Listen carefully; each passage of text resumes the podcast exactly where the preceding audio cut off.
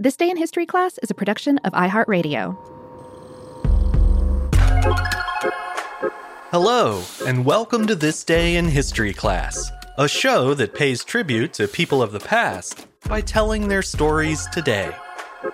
I'm Gabe Luzier, and in this episode, we're revisiting a day when anti Chinese sentiment turned neighbor against neighbor and transformed a once peaceful city into a war zone.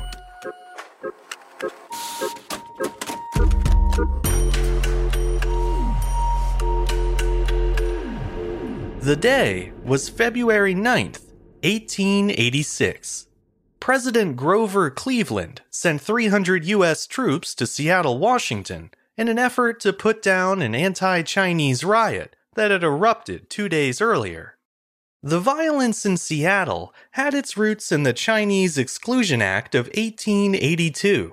That law suspended Chinese immigration to the United States for 10 years and also blocked the path to citizenship for any Chinese immigrants who were already there.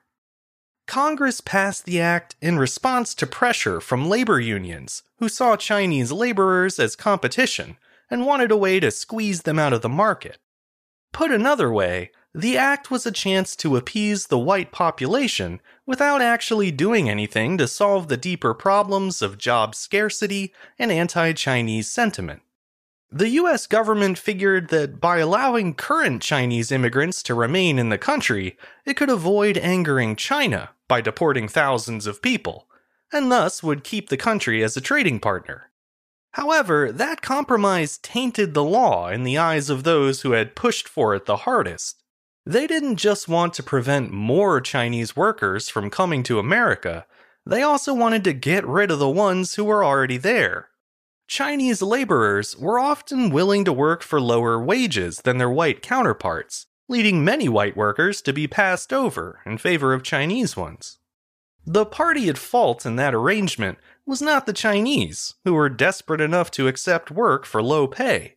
The root of the problem was the employers the people who abandoned the white workforce in order to save money by exploiting the labor of minority workers who were in even more dire straits. It would have been more productive for the white settlers to team up with the Chinese laborers and demand better treatment from their employers. But pitting the poor against each other has always been a reliable way for those with wealth and power to maintain the status quo. And so it was here. In the end, the Chinese Exclusion Act still wasn't enough to satisfy the resentment of many white American workers, a lot of whom were immigrants themselves. Instead, throughout the American West, groups of white settlers became violently anti Chinese.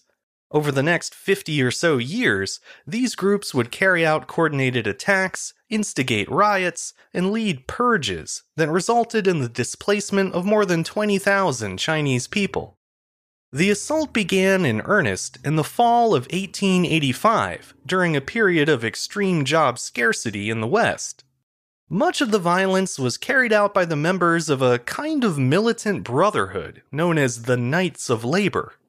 In the Pacific Northwest, the Knights' goal was to forcibly remove all Chinese workers from the Puget Sound region of Washington. To that end, on the evening of November 3, 1885, the Washington branch of the Knights of Labor stormed the homes of the last 300 Chinese residents in Tacoma, Washington. The 500 man mob included the town's mayor, judge, and city councilors. Armed with clubs and pistols, they smashed their way into the residents' homes and then marched them to the railroad, where they were forced onto a train and shipped off to Portland. An eyewitness named Tak Nam recalled the event, saying, quote, They drove us like so many hogs. Over the next four days, Tacoma's two Chinatown neighborhoods were burned to the ground. The lead perpetrators were easily identified but not a single one of them was convicted of a crime. This practice of violent expulsion quickly became known as the Tacoma Method, and it was repeated in cities up and down the West Coast. Within three months, angry white settlers in Seattle were ready to try the method for themselves. At the time, Seattle's Chinatown district was a mixed use neighborhood, with most residences built on top of retail storefronts. By early 1886, as much as half of the city's Chinese population had already fled due to the increasing threat of violence. That left fewer than 400 Chinese in the entire city. On February 7th, 1886, those remaining residents were visited by a group of men posing as health inspectors, possibly members of the Knights of Labor. They claimed the Chinese occupied buildings, all of them, were unfit for habitation due to overcrowding. With the backing of many of the local police, the group began forcing the residents from their homes. One eyewitness later recalled the violent scene, saying, quote, During the riotous proceedings, the residence of Mr. Chan Yi He was invaded by the mob, and his pregnant wife was dragged downstairs from the second story and out on the street by the hair of her head. She later miscarried. Once the mob had rounded up the 350 or so Chinese residents and most of their possessions, they loaded them onto wagons and took them to the city's waterfront to be put on a ship bound for San Francisco. However, the phony inspectors hadn't actually arranged for the Chinese residents' passage. Apparently, they just assumed the ship's captain would give them hundreds of free tickets in a show of solidarity. When that turned out not to be the case, the mob tried to course correct as best they could. They passed around a hat and quickly collected enough funds to pay the way of at least some of their captives 86 people, to be exact. On the plus side, that delay gave city officials enough time to send a group of cadets, known as the Home Guard, down to the harbor to protect the immigrants. Before the steamer ship could set sail, the captain was served with a writ of habeas corpus, charging that the Chinese passengers were being illegally restrained on board the ship. He was ordered to appear with the passengers at the city courthouse the next morning. In the meantime, the ship and everyone on board would remain docked right where they were. As for the Chinese residents still on the docks, the guards escorted them to a nearby warehouse, which was deemed safer than returning to their homes. On the morning of the 8th, the Chinese residents both on and off the ship were taken to the courthouse and asked one by one whether or not they wanted to leave Seattle. Given the events of the previous day and the fact that many of their homes were in the process of being demolished by the mob, the majority of those present said yes. Now they did want to leave. They were escorted back to the dock and began boarding the ship. After 196 Chinese residents were on board, the captain announced that the ship was full and that the 100 or so residents who still wanted to leave would have to wait for the next ship to arrive a few days later. The guards began escorting the remaining Chinese back to what was left of their homes, but they didn't make it far before they were confronted by a screaming mob of about 2,000 people. The mob demanded to know where the Chinese were being taken. The guards ordered the mob to let them pass, but the men refused. Some of the guardsmen tried to arrest the most aggressive members of the mob, and things turned violent in an instant. Some in the mob grabbed the guardsmen's guns and tried to yank them away. In response, several guardsmen fired into the crowd, injuring five people, one of whom died the following morning. Caught in the middle once again, the Chinese threw their bags to the ground and lay face down in the street, hoping not to be shot. The mob fell back so that the wounded could be carried away, but then they began to mass around the guards once again. Though badly outnumbered, the guardsmen formed a protective barrier around the Chinese men who were still lying in the street. The tense standoff lasted for the next half hour, until finally the crowd gradually dispersed and the Chinese were taken back to Chinatown. Soon after, Governor Squire imposed a dusk to dawn curfew in downtown Seattle and stationed armed guards and local police on every block to enforce it. The next day, February 9th, President Grover Cleveland declared martial law and dispatched 300 federal troops to quell the riots and prevent more coerced expulsions. Cleveland justified the move, saying it was necessary due to the actions of, quote, evil disposed persons. Once army forces arrived, the city slowly calmed down over the next few days. On February 14th, the second steamer ship finally departed with another 110 Chinese immigrants on board.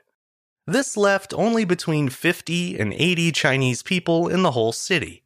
Some of them eventually left too, until only a few dozen remained in Seattle. Martial law was lifted a week later, on February 22nd, but federal troops held their positions until the summer, just in case. In the aftermath, Congress paid the Chinese government more than $276,000, equivalent to about $330 million today. The money was given as compensation for the expulsions, another attempt to stay on China's good side for the sake of trade deals. However, Congress was careful to note that the payment was made, quote, out of humane consideration and without reference to liability. As for the victims, the Chinese immigrants who had been illegally attacked, threatened, and forced or coerced into leaving their homes, they got nothing. And in that way, along with many others, their story is the same story as other immigrants and indigenous people in the United States and across the world. A few years after the expulsion, Chinese laborers were welcomed back to Seattle after the Great Fire of 1889 destroyed much of the city and made their help necessary to rebuild it. Still, it took 20 years for Seattle's Chinese population to return to even the meager level it was at in 1885. Eventually, though, the community did recover. Those few who never left had kept a foothold in the city, preserving Chinatown so that later generations could turn it into the vibrant, diverse neighborhood it is today. But that doesn't mean that anti Chinese sentiment has disappeared from Seattle or from the United States in general. Sadly, just the opposite. On January 21, 2020, Seattle became the first U.S. city to report a COVID 19 case. It didn't take long for fearmongers to get to work, scapegoating Chinese Americans once again, and declaring COVID 19 the quote, China virus. This led to a still ongoing surge of violence and discrimination against Asian Americans, particularly Chinese. Just like before, people with so much in common are being pitted against each other through the manipulation of those with more wealth and power. While it's disheartening to see how well the same old tactic still works, the cycle can be broken. Fear of the other can be unlearned. It's not an easy process or a quick one, but if we don't speak up in defense of those who need it, this dark day in history will be repeated again and again. I'm Gabe Luzier, and hopefully you now know a little more about history today than you did yesterday. If you'd like to keep up with the show, you can follow us on Twitter, Facebook, and Instagram at TDIHC Show. And if you have any comments or suggestions, you can always send them my way at thisday at iHeartMedia.com. Thanks, as always, to Chandler Mays for producing the show, and a special thanks to Joey Patt, our guest editor for this episode.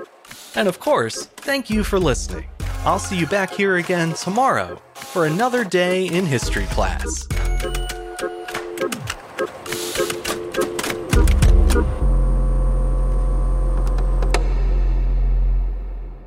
For more podcasts from iHeartRadio, visit the iHeartRadio app, Apple Podcasts, or wherever you listen to your favorite shows.